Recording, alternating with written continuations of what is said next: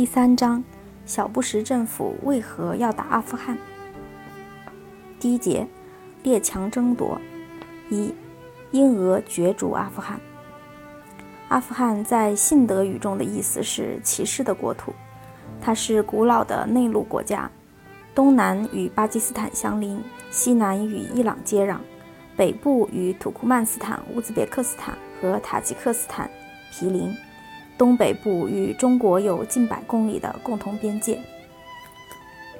公元前二世纪初，汉武帝派使节张骞出使西域，开辟的陆地丝绸之路，就经过位于阿富汗东部、具有三千多年历史的古城首都喀布尔。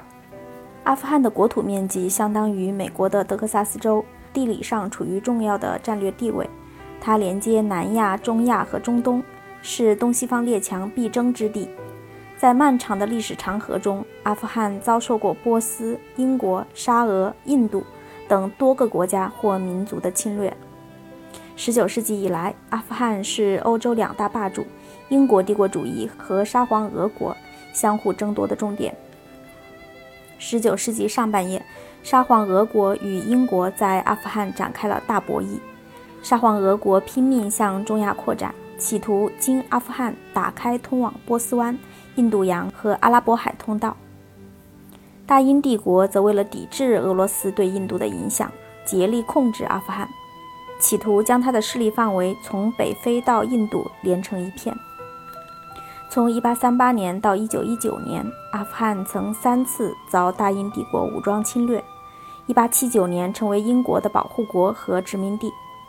英俄两国在随后的争斗中精疲力竭，终于在1885年9月10日，在沙俄圣彼得堡签署协议，瓜分了阿富汗，把阿富汗阿姆河南部的彭迪沙漠绿洲至库什克河的大片领土划归俄国。1907年8月31日，两个交战国在圣彼得堡签署英俄协约，延续了一个多世纪的英俄大博弈从此告一段落。协约规定，沙俄承认大英帝国在阿富汗的特权，但两国商人在阿富汗均有均等权利。协约在第一次世界大战后被废除。1919年5月，阿富汗人民经过顽强抵抗，击败了英国侵略军，于当年8月19日宣告独立。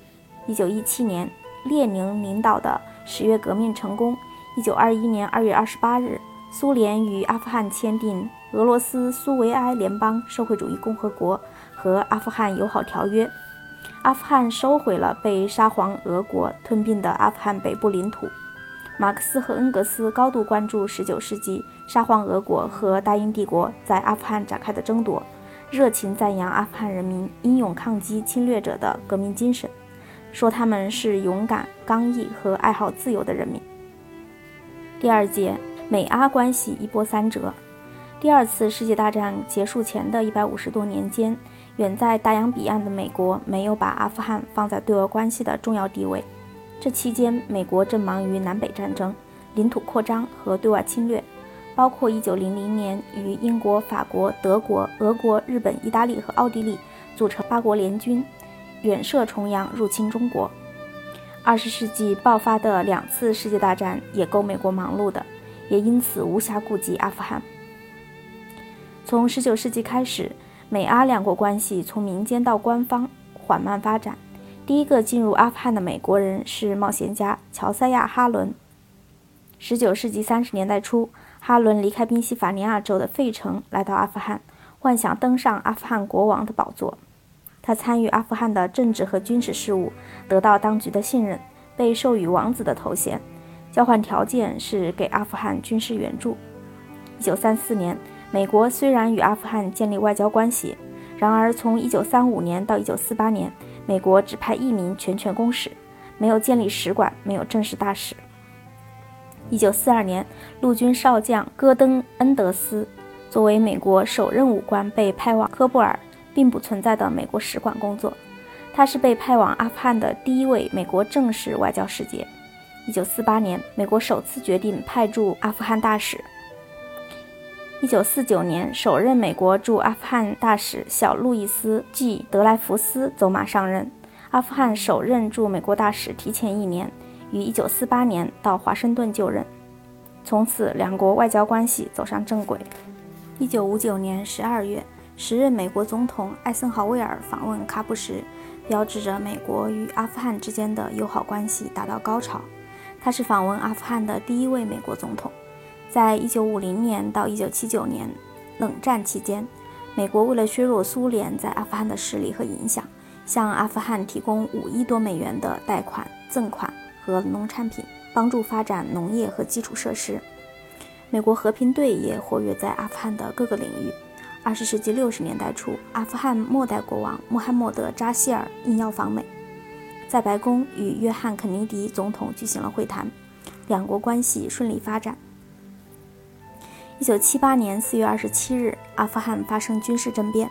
一九七九年二月十四日，美国驻阿富汗大使阿道夫·达布茨在科布尔被四名伪装阿富汗武装警察劫持后中弹身亡，美阿两国关系恶化，外交关系中断。二零零二年，美国拒绝向阿富汗派驻大使。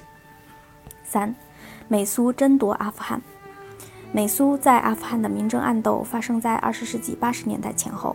一九七九年十二月，时任苏联最高苏维埃主席团主席的勃列日涅夫下令派军队入侵阿富汗，美苏两国较量达到高潮。美国前总统卡特的国家安全事务顾问兹比格涅夫·布热津斯基承认，早在苏联入侵阿富汗之前，美国就在秘密支持阿富汗反苏势力。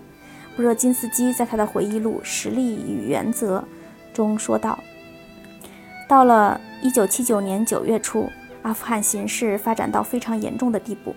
卡特总统要我考虑，一旦苏联在阿富汗明目张胆地进行武装干预时，美国采取什么样的应急方案。”布热津斯基说：“在白宫和国务院就应对政治紧急协商的过程中，形势却发展得很快。”十二月二十五日深夜，苏联武装力量入侵阿富汗，占领科布尔。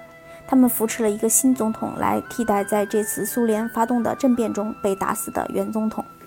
书中披露，为了对付苏联侵略，卡特政府出台了三项措施：一、对苏联进行制裁；二、制定一条阿富汗的安全与美国的安全相联系的原则，美国为形成该地区安全结构做出努力；三。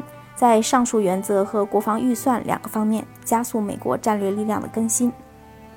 在苏联入侵阿富汗的十年间，美国总共向阿富汗游击队提供的军事援助和经济援助约达三十亿美元。